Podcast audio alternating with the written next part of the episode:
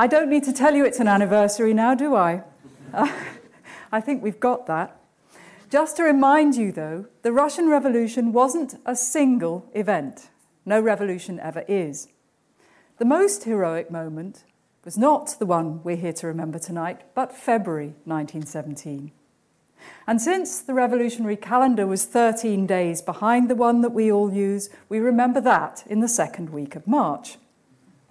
It started when the crowds turned out in Petrograd, protesters braving a repressive, violent regime.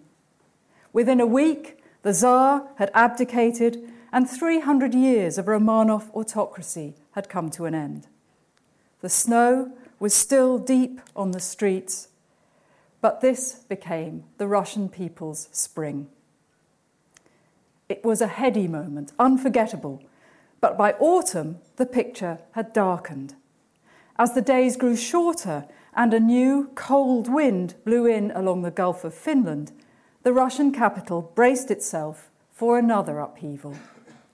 On the 7th of November, a hundred years ago yesterday, the Bolshevik Party came to power. And it is that second revolution, the one the Soviets confusingly call the Great October Socialist Revolution, that I'm going to focus on tonight. I'll look at how it came about, what happened. I'll look at the Bolshevik leader, Vladimir Ilyich Lenin, and see what we've learned about his victory and indeed about him. I'll also ask what we should make of today's Russia and today's Russian government a very different animal indeed, as it struggles with the issue of commemoration. But let's set the scene by reminding ourselves about the regime that took over when the Romanovs were gone. It's relatively easy, in case you're thinking of it, to bring a government down. the challenge is to shape and build a state that can run things afterwards. In Russia, as so often is the case, there wasn't any obvious successor to the autocracy. For several days, the situation was chaotic. There was no competent leadership at all. Anarchy like this is dangerous at any time, but what made it really deadly in Russia was the fact that the country was at war. It was fighting Germany and Austria Hungary in the First World War. And the Russian economy, all those factories, all those railway yards, were fully engaged in war production. Without some clear direction, the Russians risked a national catastrophe. So it was to save the nation at its hour of danger that a group of politicians, former members of the State Duma or Parliament, agreed to act as a caretaker provisional government. But working people didn't merely sit and wait. In Petrograd, the workers rushed to elect deputies of their own, and there assembled on the first night of the new age a much larger and noisier body called the Petrograd Soviet. So there were two new governments, not one. In the class based language of the Times, the provisional government represented the bourgeoisie. As you can see, its members were well fed, well dressed, and very good at beards. Its first chairman was a prince called Georgy Lvov. By contrast, the Soviet spoke for ordinary working citizens, the people Karl Marx called the proletariat.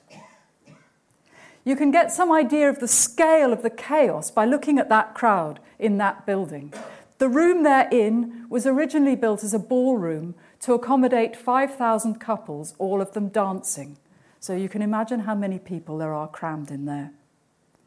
When it settled down, the Soviet had about a thousand members and a much smaller executive committee. It included intellectuals and journalists as well as workers and soldiers, but what mattered was that ordinary people believed it was theirs.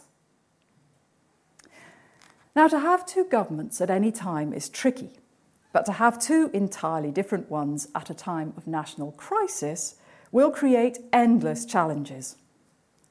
The two bodies met in the same building in those early months, but conveniently, as you can see, it had two wings. It's the Tauride Palace in St. Petersburg, and it was a drafty barn of the place then, and it's a drafty barn of a place now. In March, the new ministers, the so called bourgeoisie, occupied a splendid suite of rooms on the right, in the right wing of the building, which was the one nearer to the city centre and slightly warmer. Rather reluctantly, they assigned the bleaker and less accessible left wing to the people's noisy Soviet. There were soldiers on the stairs, there were young men eating sardines in the grand ballroom, unwashed and exhausted strangers everywhere. And somehow this chaos had to be reduced to streamlined administration with a clear chain of command. The answer to the question how that was to be done was dictated by another gentleman with splendid hair. Karl Marx had insisted that revolutions should always follow a specific pattern. Each state would have to undergo a democratic phase to prepare its people and economy for the bliss of proletarian revolution. On this model, Russia, a largely peasant country, wasn't ready to be ruled by its workers. It may have been a crude reading of Marx, but it was what people chose to believe that spring. Most Russian socialists were certain that their revolution was a bourgeois democratic one. You can imagine the delightful hours that members of the Soviet passed on their first night as they debated this. There were guns going off outside at the time. After a lot of wrangling, the Soviet accepted the sovereignty of the provisional government for the short term. They urged the ministers to carry on, and they were convinced that history required this. In the new bourgeois democratic world, the Soviets' job was just to fight for workers, soldiers, and peasants' rights. So far, so good. But then the politicians had to do some real governing. They had to agree what to do about workers' conditions, food prices, discipline in the garrison. But the toughest question of all was what to do about the war. The crowds who made the revolution were expecting a solution. The dearest hope of many hungry, tired civilians was that someone was about to make peace. But Russia's old political class were men of the world. They also held significant corporate stocks. Several members of the new cabinet had made their money out of selling guns, and they expected to continue with the war until a di- diplomatic settlement was reached. The outcome was a fudge. After another night of wrangling between the cabinet and the Soviet, the two wings of the Tauride, the provisional government told the world that Russia recognized its duty to fight on much to the relief, I might say, of the British. It would do so, however, in the name of freedom and democracy, to put an end to Prussian militarism, not for the gain of colonies, and its goal was to achieve a just peace for the working people of the entire European continent. That clumsy compromise, we go on fighting but not quite in the old way, was fine for a few weeks that spring. What spoiled it was a brute infusion of reality. In late June 1917, the Minister of War, Alexander Kerensky, approved a fresh offensive in Galicia. It wasn't a defensive operation against Prussian militarism, but theatrical heroism.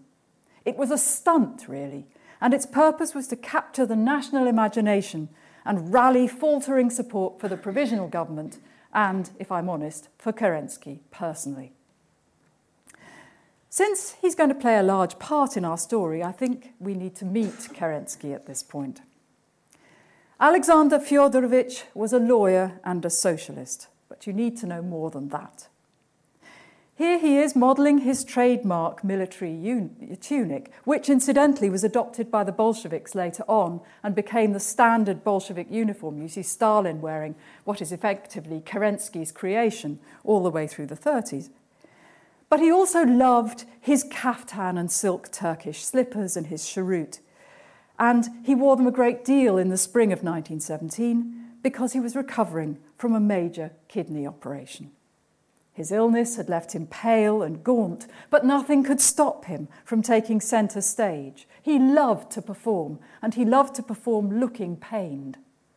He looks as if he were in pain, a British diplomat recalled, but all the same, he gives such a fine impression of energy. And the young Kerensky, he was 36 in 1917, put that energy to full use throughout the revolutionary year. On public occasions, which he loved, he could mesmerize a crowd with his oratory. Behind the scenes, he could fix quick deals through an extensive network of contacts. He was the sort of person revolutions always favour for a while, and Lenin hated him. Kerensky's June offensive started well. Led by the brilliant General Brusilov, it opened with artillery bombardment, which is always a good way to make an impression. But even Brusilov couldn't hold the Russian army together for long. Morale had been flagging for months. The revolution hadn't solved any of the workers' basic problems, and in many ways it had made them worse. Mass desertion was already causing entire regiments to fall apart, and during the campaign that late June and early July, around 400,000 men were lost. Defeat brought desertions on an even grander scale, humiliation for the Russian army, and shame to the revolution. In short, Kerensky's gamble had failed. The news sparked rioting in Petrograd. Pitched battles broke out between right wing black hundreds and red banner wearing socialists, and 700 were killed in the city in three days of fighting. It was such a harrowing incident that it went down in history as the July days. Production came to a halt, shops were boarded up, barricades appeared on the streets, trams were overturned. Nervous people stayed at home, and in answer, Kerensky bravely and publicly called fresh troops into the city. These quashed the insurrection in pretty short order, but now people began to whisper that maybe a counter revolution was on the cards. To stave off its complete collapse, the provisional government regrouped. Kerensky himself became prime minister on a promise of order, stability, and the efficient management of the war. So the July days marked a watershed. At the time, a good many socialists believed that political life had shifted to the right.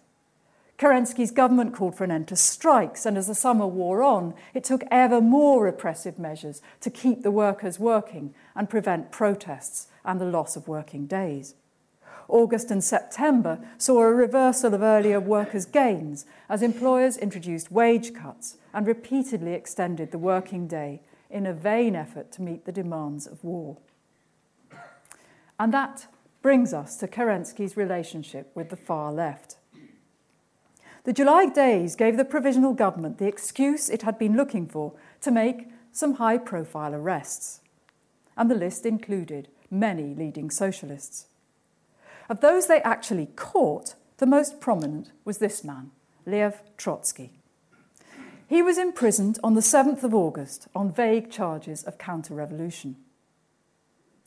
Trotsky, like Kerensky, was to play a central role in October's events. Born in 1879, he was 37 at the time of his arrest.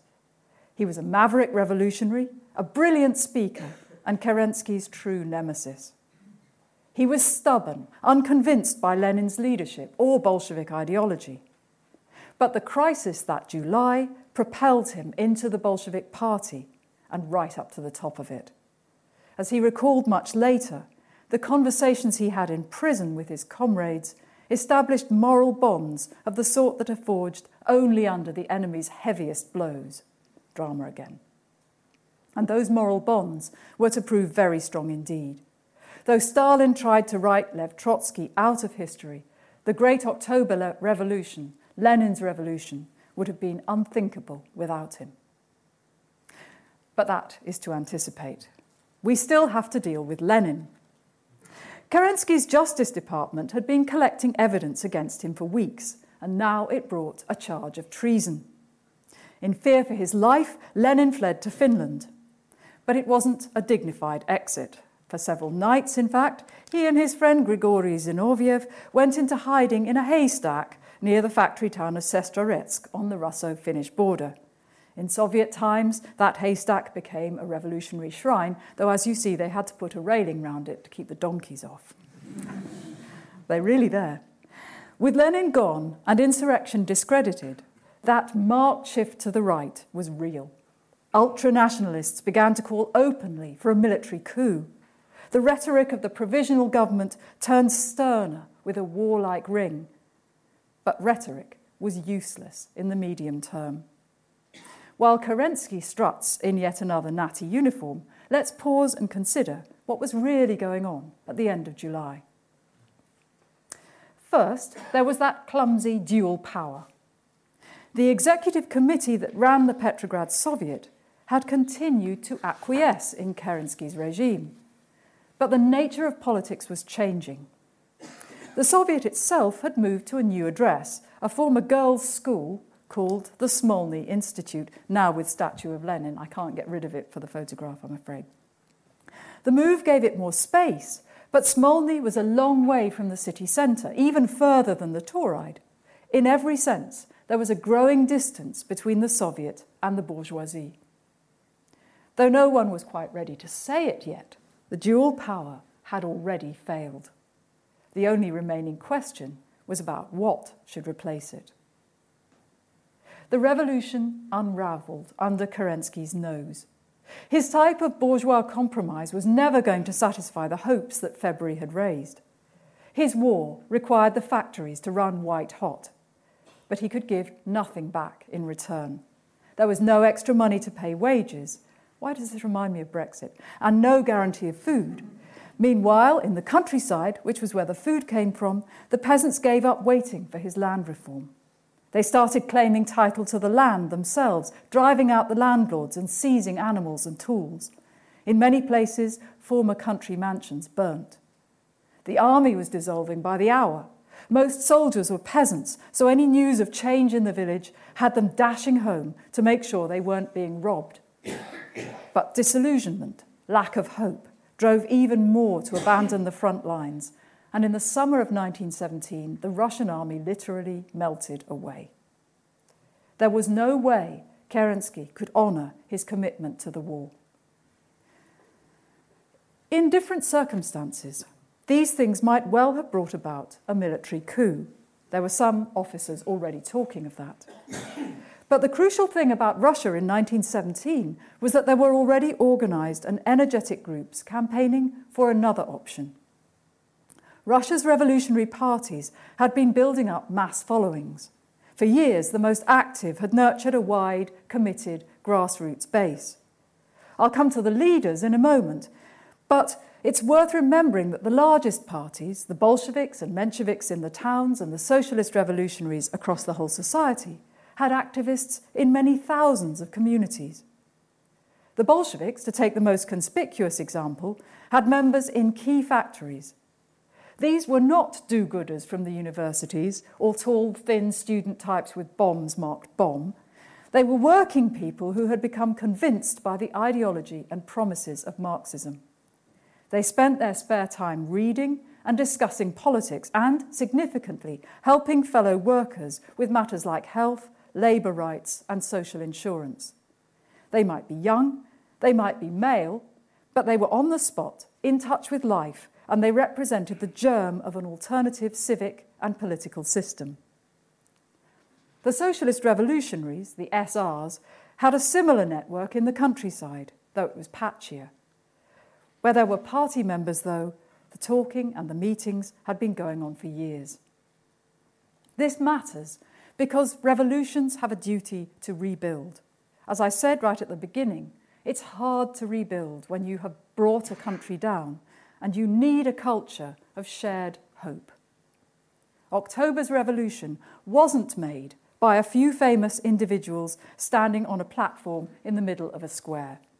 It also drew, drew upon the hope and energy of millions. That is not, of course, to say that everyone agreed about the way forward.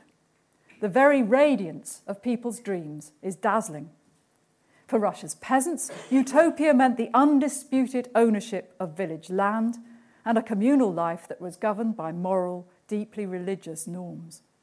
The red star of Marxism looked very pale in the blinding gold of their imagined cornfields and their sunlit, self governing communities. They weren't happy with the status quo, though. Getting rid of unjust debt and bureaucratic interference, those were the things they wanted to fight for, and getting their soldier sons safely home. But there were as many ideas about the future as there were human beings talking at those endless meetings. The workers could be even more diverse. Some wanted to run their own factories, perhaps on scientific lines. Some wanted to end the evil of industry altogether. Some wanted free love, and some wanted a classic list of rights for women.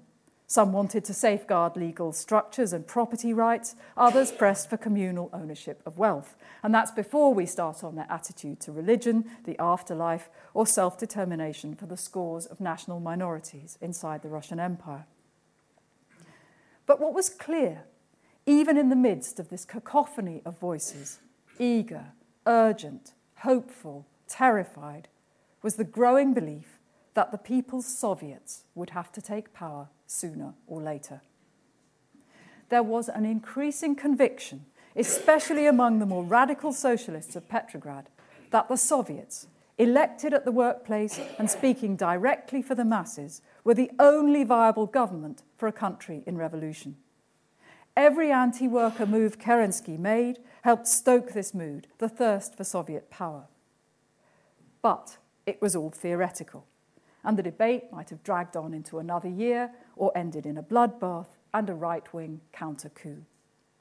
The answer was to come from this unappetizing man.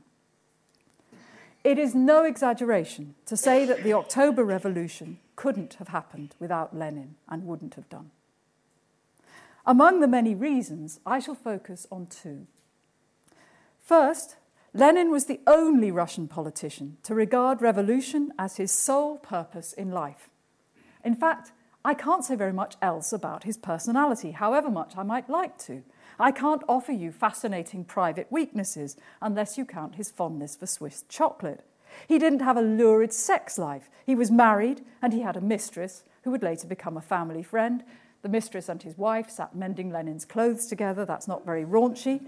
In that regard, he was more respectable than many members of the so called bourgeois provisional government. As to hobbies, he gave them up the minute they distracted him from politics. So that put paid to Beethoven and then to chess. He certainly did press ups in his room, he even did them in his prison cell, but he did them to keep fit for the revolution, not for pleasure. When he was still a youngish emigre, a Menshevik called Pavel Axelrod summed Lenin up by describing him as the only man for whom revolution is the preoccupation 24 hours a day, who has no thoughts but of revolution, and who, even in his sleep, dreams of nothing but revolution. No wonder he only had two lovers. During the First World War, when the German Foreign Ministry was looking for a Russian who might undermine the Romanov war effort, its secret agents were unanimous in pointing to Lenin. He was the only revolutionary who preferred action to talking, the only one ruthless enough to deliver on his promises. And after February, as Russia began to dissolve into chaos, Lenin was one of the very small number of human beings who actually wanted power. He dreamed of nothing else, in fact. It's one thing to dream, though, and another to have any real competence. The second point about Lenin is that he shaped his party into an effective revolutionary force. Imagine a ball of energy in human form and add a beard, and you will have a picture of the man. But now, dismiss the idea that his trick was to create robotic uniformity within the party's ranks. That's a myth about the Bolsheviks. Remember the grassroots, those activists with all their dreams? They weren't forced to think like zombies during 1917. The party's very flexibility was one of its most potent strengths. So we should be specific about Lenin's role. The leader made two crucial interventions in 1917, and both were dazzling and dramatic. His first and greatest coup took place not in October, but in April. Many of you will know that the Bolshevik leader had been in exile in Switzerland throughout the First World War. Getting home from landlocked Zurich was not straightforward. In the absence of aeroplanes, he needed to cross Europe overland, and in the end, he had no choice but to steam through Germany via Berlin. This map from my book, Lenin on the Train, available in all good bookshops, shows his route. It took him to the Baltic coast and then through Sweden. But it was the German stretch that was really controversial, opening him to a charge of treason for consorting with his country's enemy. The Germans, of course, helped him precisely because he was known to be a five star troublemaker.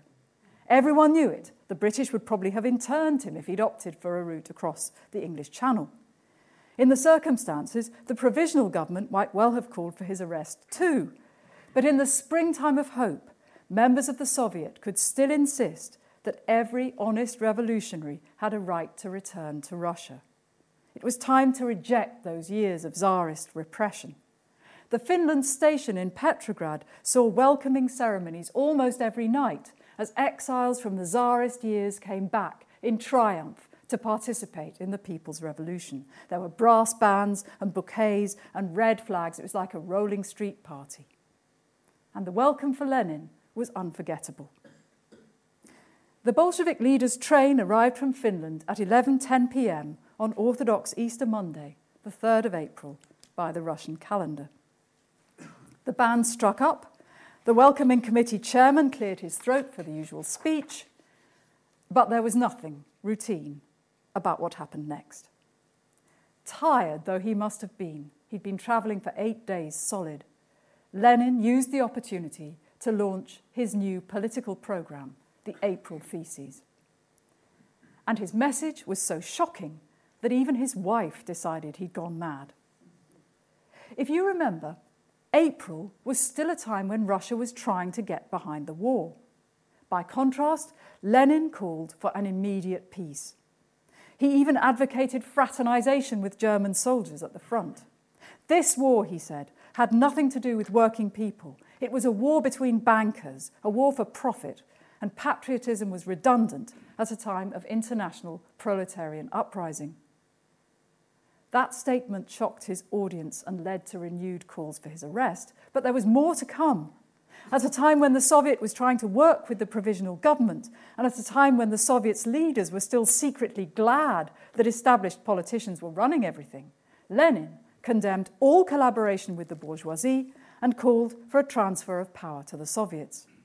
And while property rights were still essential for the liberals, Lenin called for the nationalization of land. On that first April night, the whole program seemed crazy, the work of an exile who was out of touch. No one thought that Lenin understood the situation in the capital. But just three weeks later, he had his whole party on board. He got them there by persuasion, by pressure, and also by attracting people in the ranks who actually thought he was talking sense. And the effect was to reshape his party as the true voice of the revolutionary vanguard, the group that talked the toughest line. And when the hopes of that first spring began to fade, to be the party that talked tough, to be the extreme left, was a very good image for a revolutionary party to have. The war might still have been a sacred cause when Lenin stepped down off his train, but from July it had become a national disaster. Lenin's party reaped the credit for having opposed it from the start. At the same time, the provisional government's stock was also falling. It might have looked all right to everyone in the first hopeful weeks, but by July it had started to behave like the betrayer of the revolution. And only one party of the left had always refused any engagement with it. Support for the Bolsheviks grew steadily in the late summer. It didn't matter whether people understood the small print at the bottom of the program, almost no one did. What counted was that Bolshevism made people look like the real tough men. The Bolsheviks' success was the work of thousands. It was a matter of hard graft at the grassroots. It was fostered by creative propaganda newspapers, speeches, and posters. And that brings me to the question of German gold. The Bolsheviks would always deny it. It would have looked like treason. But Lenin had unquestionably accepted German cash to go and make his revolution. His ultimate aim, after all, was to destroy capitalism on a global basis. To him, there was a poetry in the idea that someone like the Kaiser might pay for that. The trouble was that German money also brought him to the brink of real defeat. The July days came close to wrecking everything. Amid suspicion of treason rumours of having taken that German gold, the, the Bolsheviks' newspapers were shut down, and their leader, the lion of the left, went into hiding, remember. Sitting under all that hay, a lesser politician might have given way to understandable despair. But the real coup was yet to come. And what made it a huge success was that it didn't go the way poor Lenin planned. The Bolshevik leader spent August and most of September 1917 in Finland. He still remained a wanted man. He probably enjoyed reading about alleged sightings of him and even rumours that he was dead. But it must have been even more delightful to follow the faltering career of Kerensky's provisional government as it lurched from crisis to crisis, and the newspapers lovingly reported each lurch. On the ground, the revolutionaries in Petrograd believed they were living through a backlash and perhaps a permanent defeat. But to Lenin, it was clear that Kerensky couldn't manage the war effort, nor even the unrest in his own capital. It's hard to isolate one fatal mistake among the many that our friend Kerensky made, but his request for military reinforcements in Petrograd to shore up his government stands out. In late August, he requested backup from the patriotic troops of General Lavr Kornilov, a Tsarist officer who will be forever remembered as the man with a lion's heart and the brain of a sheep. Kornilov hated lefty softy Mr. Kerensky, so this was a chance to be seized. Instead of coming to the provisional government's aid, he started preparing to shake things up and bring some military order to the scene. The luckless Kerensky was suddenly faced with the task of resisting a military takeover. His first instinct was to set up a dictatorship, he was going to call it a directory of his own. It was the response of a desperate man, but it was utterly irrelevant because it was the people themselves who now repelled Kornilov. Alarm whistles went off in the factories. Railway workers prepared to take up track. Sailors at the Kronstadt naval base set out to join their comrades on the streets of Petrograd. In almost every workers' district, armed detachments of activists began to practice military drill. Kornilov's advance was halted under overwhelming pressure from the organised forces of the left. It was a multi party socialist initiative, a proof of the strength of Soviet power the Petrograd Soviet saved Kerensky, but then it presented its bill. It demanded the release of its leading members, the prisoners who'd been held since the July days, and on the 4th of September, Trotsky was freed. As he became the Soviet's new chairman, there was an increasing risk, oh, sorry, there was increasing talk of introducing Soviet power. And people thought they could see an opportunity to do just that on the horizon an all Russian Congress of Soviets, bringing delegates together from the whole empire, had been scheduled for the 20th of October. It was to meet in Petrograd and bring together people from the whole country so it could have taken over the government of Russia in the name of the entire revolution. Out there in Finland, Lenin's attitude to all this was cautious. He couldn't risk a second defeat like the July days. He warned against the temptation to seize power before everything was ready. But his patient, conciliatory mood changed suddenly in mid September. On the 5th of September, the Bolsheviks finally achieved a majority in the Petrograd Soviet. They were becoming the voice of the revolutionary left. But that might change. Delay might cost them everything. And maybe that was one of the reasons why Lenin changed his mind. Whatever it was, though, it's clear that by the middle of the month he began to call quite suddenly for an armed uprising. His letters even outlined the strategic moves. And his followers, predictably, were horrified. They got used to talking, they didn't want to be out there taking power. As he had done when he reshaped his party's policy in April, Lenin faced the task of convincing them. His second coup, then, began when he pulled a wig over his bald head and set off back across the Russian border. He arrived in deepest secrecy in late September. Most of his comrades knew nothing of his movements until the night of the 10th of October, when they were due to meet in this delightful gingerbread house built for an industrialist and seized by the Soviet of one of Petrograd's districts. And on the night of the 10th of October, the scene of a secret meeting, one of the most important in the Bolshevik Party's history. The members gathered and were completely stunned when Lenin joined them, beardless and dressed as a factory worker. His presence was disruptive and shocking. But from his comrade's point of view, it wasn't his appearance or his turning up that did the damage, it was what he said. As he had put it in a recent letter from Finland, history will not forgive us if we do not take power now. The meeting discussed this terrifying proposition for some time and in the end agreed to put insurrection on paper as the order of the day. But no one dared to set a date.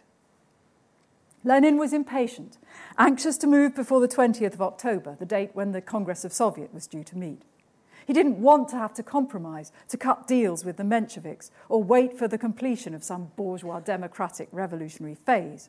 What he wanted was an insurrection in the name of the proletariat, and crucially, on behalf of the world revolution that he thought was about to follow. Since this was heresy to Marxists, it needs some explanation. If you remember, most people believed that Russia was in the throes of a bourgeois revolution. So, how did Lenin justify this preemptive strike? The ideas that he'd been working on were crucial here. In 1916, he published an essay called Imperialism, the Highest Stage of Capitalism. It amounted to a blueprint for his later plans. In it, he argued that the Marxist scheme of revolution, that neat schedule of successive political and economic transformation, feudal, bourgeois, proletarian, was outmoded. Basically, capitalism had gone global. Some Marxists had already begun to believe that imperialism was behind the reasons why there hadn't been a revolution in Britain, for instance, or Germany. Empire was buying off the proletariat. But Lenin took the idea further. He saw the system of empires and imperialist world trade as a chain.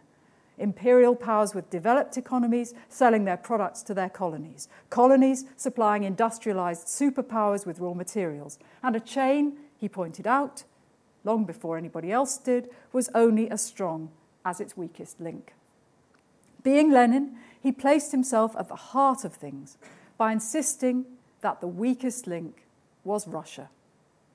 Its factories were huge, its railways growing at an epic rate, so it was suffering all the disruption of an advanced, sorry, advanced industrial power.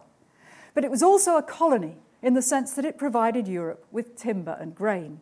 It was a predominantly agrarian economy, a land of peasants. And that contradiction, Marxists always like contradictions, was what made it unstable. With its industrialized urban centers marooned like islands in a sea of agrarian backwardness, Russia was the weakest link in the world economic chain, and when it broke, the entire system of international capitalism would collapse. In the advanced countries, Germany, Britain, proletarian revolutions would follow Russia's, Lenin's, almost immediately, hastened by the hardships that the First World War had caused. Lenin's vision then grew wilder. The next stage, he dreamed, would be a war against oppressors everywhere, the workers and soldiers would turn their weapons on their enemies at home. Lenin was never a pacifist. It was all theoretical, and he had no intention of stepping into a river of blood in person. But what he saw was the October Revolution as the first stage in a global civil war, a war of global liberation, of which he would be the impresario. But what was at stake was the liberation of the world proletariat and the freedom of mankind. So you can see why he dreamed of nothing else. So that's the theory. The insurrection Lenin got, though, was not the one he had expected. The theme in October was not a triumphant Bolshevik march, but rather a complex duet between Kerensky's ministry and the workers, soldiers, and sailors of Petrograd. It was not a world civil war that Russian workers rallied to create. All they wanted was to save the revolution they already had. The news from the front lines was growing desperate. Petrograd itself was now under threat from German troops. Kerensky's response, or one of them, was to stiffen the existing garrison in the city with loyal troops and move the Bolshevized elements of the old garrison to the front line. He presented this plan in purely military terms, but it also looked like a move against the left. Rumours began to provoke outrage among the socialists. People believed Kerensky was preparing for a coup. Now, more disgruntled radicals began to pin their hopes on the forthcoming Congress of Soviets. And meanwhile, that Congress was put off till the 25th of October, a deferral that was going to play into Lenin's hands. In Petrograd itself, it was Lev Trotsky who would take the real lead. Lenin was still a wanted man and scarcely dared to leave the suburban apartment where he was hiding. It was Trotsky's Soviet that set up a military revolutionary committee to prevent a coup against the garrison. The MRC was a multi party body, not merely Bolshevik, and it was very effective. On the 22nd of October, the garrison agreed to recognize the MRC as its commander rather than Kerensky. The clock was ticking. Each of Kerensky's moves from then was blocked by Trotsky's MRC or other revolutionary forces loyal to it. On the 23rd of October, the MRC took over the Peter Paul fortress and the nearby arsenal, effectively placing the city centre under its guns. From his office in the Winter Palace, Kerensky was struggling to draw up a military counterplan. But he was already doomed. What sealed his fate was an order to shut down the revolutionary press. At dawn on the 24th of October, provisional government soldiers acting on Kerensky's orders closed the offices of two Bolshevik papers. A few hours later, at 9 a.m., Trotsky's troops reopened them. Kerensky's leadership was worse than merely anti democratic, it was visibly impotent. By now, Lenin was pacing his suburban flat in what must have been volcanic impatience. He was convinced that the Bolsheviks should take power urgently before the Congress met and all those fuzzy thinking Marxist windbags got their hand on government. But it wasn't he who shaped events. The MRC was in charge, and Trotsky, urging caution, was in overall control. To stave off a full scale revolt, Kerensky ordered that the bridges of Petrograd should be raised. This would have cut off the traditional routes that workers from the factories took to get into the centre and make their protest felt at the heart of government. The MRC overturned the plan. This time it only needed peaceful action, talking, crowding round government troops to keep the bridges open. A new player in the drama was the battleship Aurora, whose crew joined the revolutionary side, refusing to steam out of Petrograd and staying around to keep another of the bridges open. Unimpeded, free to move, armed workers now appeared at the main telegraph and telephone stations. Another group cut the electricity supply to the Winter Palace, and none of this was a purely Bolshevik campaign.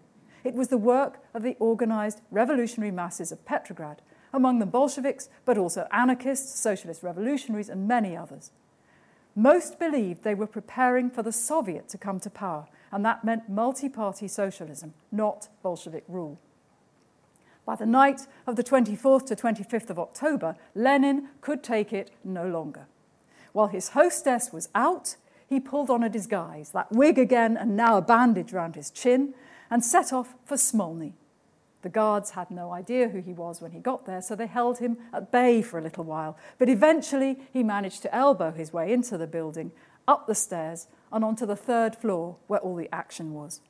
As the leader of the largest party in the Soviet, his moment had finally come. On the morning of the 25th of October, Petrograd was presented with a manifesto that Lenin had drafted that first night. Citizens of Russia, it read, the provisional government has been overthrown. State power has passed into the hands of the organ of the Petrograd Soviet of Workers and Soldiers Deputies, the Military Revolutionary Committee, which stands at the head of the Petrograd proletariat and garrison. So Lenin hadn't claimed triumph for his party, not yet. But he had achieved another goal. What mattered was that the manifesto was printed and posted up around the streets before the Second Congress of Soviets could open. Indeed, when it did begin its proceedings at 10:40 that morning, the opening speeches were interrupted by artillery fire. The Menshevik and SR delegates walked out in protest. By doing that, they abandoned any chance of multi party Soviet rule. The principle of proletarian revolution, of an immediate transition to Lenin's kind of power, had won another victory. The first revolutionary government of the new order came into being that same day. Lenin was in charge, Trotsky had responsibility for foreign affairs, and a young chap called Stalin was given the nationalities portfolio.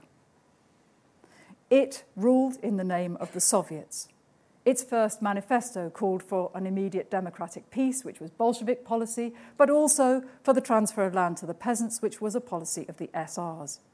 For a few weeks that autumn, the new regime was greeted with almost euphoric enthusiasm by the working people who had put it there. But Lenin never saw his government as a broad church. He believed he was the agent of history with a big H, and from the 25th of October onwards, he almost never left his desk and bedroom in Smolny, where he worked around the clock, effectively destroying his health. Holding on to power required a focus and discipline that even Lenin must have found hard. But he consistently believed that a world revolution was coming that would rescue Russia and liberate working people right across the globe. Meanwhile, Lenin established a regime he called the dictatorship of the proletariat. The rest we know is tragedy. It's easy to blame Lenin, and it's right to do so. His impatience helped to drive through the October days. His ruthlessness was stamped on Soviet leadership. His response to opposition was intolerance. His answer to violence was terror. In December 1917, just weeks after he came to power, his new government established an extraordinary commission with sweeping powers to stamp out counter revolutionary crimes. It would become infamous as the Cheka. In the ensuing months and years, the Russian Empire tore itself apart. The murder of the Romanovs was but a moment in this tale of slaughter, torture, hunger, terror, slow death by disease. And when the Civil War was over, both ruling party and society had hardened, coarsened, and learnt to hate. So, what are Russians making of this now? The answer, I'm afraid, is not a great deal. The trademark image of the revolution used to be the Great Red Square Parade. By the 1930s, the Soviet government had created a splendid foundation, myth for itself. Trotsky's role was edited out, and the Congress of Soviets vanished like a mirage as the celebrations on Red Square grew ever more militaristic and focused around Lenin and Stalin. Above all, though, it was a holiday, the 7th of November by the new calendar, and if you weren't involved in marching, you could spend it getting drunk. The thing was so familiar that it was like a children's story. I have a collection of these cards commemorating 1917. How charming they are, how completely unlike the reality. And then, when Soviet power collapsed and all its dreams were opened up to ridicule, that holiday began to seem a sham. People still got drunk, but no one knew what they were toasting. In 2005, a very old tradition was revived to take the place of the 7th of November. It's called Russia Unity Day, and you're meant to celebrate it on the 4th of November, which was the day of the liberation of Moscow at the end of the time of troubles in 1612. The new patriotic holiday is roughly at the same time as the old socialist one, so everyone can go on drinking, and there's still a day off when people need one most. But that doesn't quite deal with the problem, because even a drunk can count to 100. This year is special. And the risk has always been that some bright spark will organise a spontaneous centenary demonstration on Red Square, something the Kremlin cannot allow. It really doesn't do in Russia to celebrate the idea that a crowd might be capable of bringing autocratic government down. So, what to do? The Kremlin's answer yesterday, I have to say, was brilliant. And it wasn't a bit like this. Red Square was closed to make way for a very public anniversary parade. You can watch it on the Russia Today website if you like. They put the whole thing up in glorious technicolor. And you'll see immediately that it's a military affair. The anniversary it's marking isn't the centenary of 1917. There aren't any hammers and sickles. There aren't any communist red flags. Instead, what Russia got yesterday was solemn, iron cold military stuff. With barefaced, shameless cynicism, yesterday's parade celebrated not a centenary, but a 76th anniversary. It honoured the 1941 parade that itself commemorated the revolution, the 24th anniversary, as it happens. The point is that 1941 was the darkest moment in Russia's modern history, the time when there was a real risk that Nazi Germany might prevail. With the Wehrmacht within a few miles of the capital, the 7th of November parade of 1941 was a grand gesture of patriotic defiance, an unforgettable act of collective courage. By putting it centre stage yesterday, Putin's people managed to substitute a celebration of patriotism, militarism, and authoritarian, goose stepping rule for the anniversary of the world's first ever proletarian socialist revolution. Whatever you think of the politics of that, and I have to say I was nauseated, you have to admire these guys for their sheer nerve. For the rest of the day after the parade, Red Square became an open air museum free to access of Second World War military hardware. And that's not the only bit of surreality on offer. A new cathedral has also risen in Moscow this year, dedicated to the martyrs of the revolution. I suppose they mean Nicholas II. What's odd here is that this new cathedral is just one block north of the, north of the Lubyanka, the headquarters of the Cheka, the very body that created almost all the martyrs that the new cathedral is meant to commemorate. It's an irony at the very least. But Russians have forgotten most of the events that I've discussed with you tonight. I hardly need to tell you that Russia sits uneasily with its communist past. There was a time when it was proud to have been a beacon of liberation, the leader of international socialism. Now, what people remember from that distant time are red flags, ice creams, and jeans that didn't fit. I got a vivid sense of how Lenin has been cut adrift when I passed through the Swedish city of Malmo a few months ago in the course of writing that book. In April 1917, Lenin passed through Malmo on his way from Switzerland to Petersburg. There was a gala dinner at the Savoy Hotel. Knowing there was a plaque commemorating that fact, I asked the receptionist if I could photograph the plaque itself as some kind of commemoration of the event. She looked surprised. Lenin, she said. You mean John Lennon? she simply didn't make the connection. And what is most amazing about that is that she was Russian. She was from Moscow herself. You have to look quite hard to find a trace of the Russian Revolution in Russia now. They built all over it. You can buy a Mercedes or a sleek black armoured car. You can certainly buy a czarist banner, but red flags are at a real premium. So let's reflect just for a moment on what we should take away from this commemoration of 1917. The revolution has been an ideological football for a century. But let's remember not just how it happened, but above all, why. Russia's Great October Revolution was born in darkness and exclusion, nurtured by emergencies and wars. It was the product of thousands of dreams, but it was followed by hundreds of thousands, millions of deaths. The lessons for us are not about Lenin nor even Marx. I think they're about securing inclusivity, equality, and social responsibility about not setting back and letting injustice and corruption become entrenched. A century on from the Russian Revolution, there are still pressing questions about capitalism and global inequality. The mere pursuit of wealth is surely not the best way to create a fair and healthy world. Of course, Lenin got all his answers wildly wrong. We know for certain that the Russian Revolution didn't work, as Russians have been joking with me this whole year, we experimented with, with Leninist revolution so that you wouldn't have to. But the questions, Lenin's questions and our questions, remain. And I think it's our duty to take them seriously. If we don't, the violence of revolution in some form or other may not remain a thing of the past. We don't want revolution, I promise you. So, where does our path lie? Or do we accept that this is it? I hope we don't. Thank you.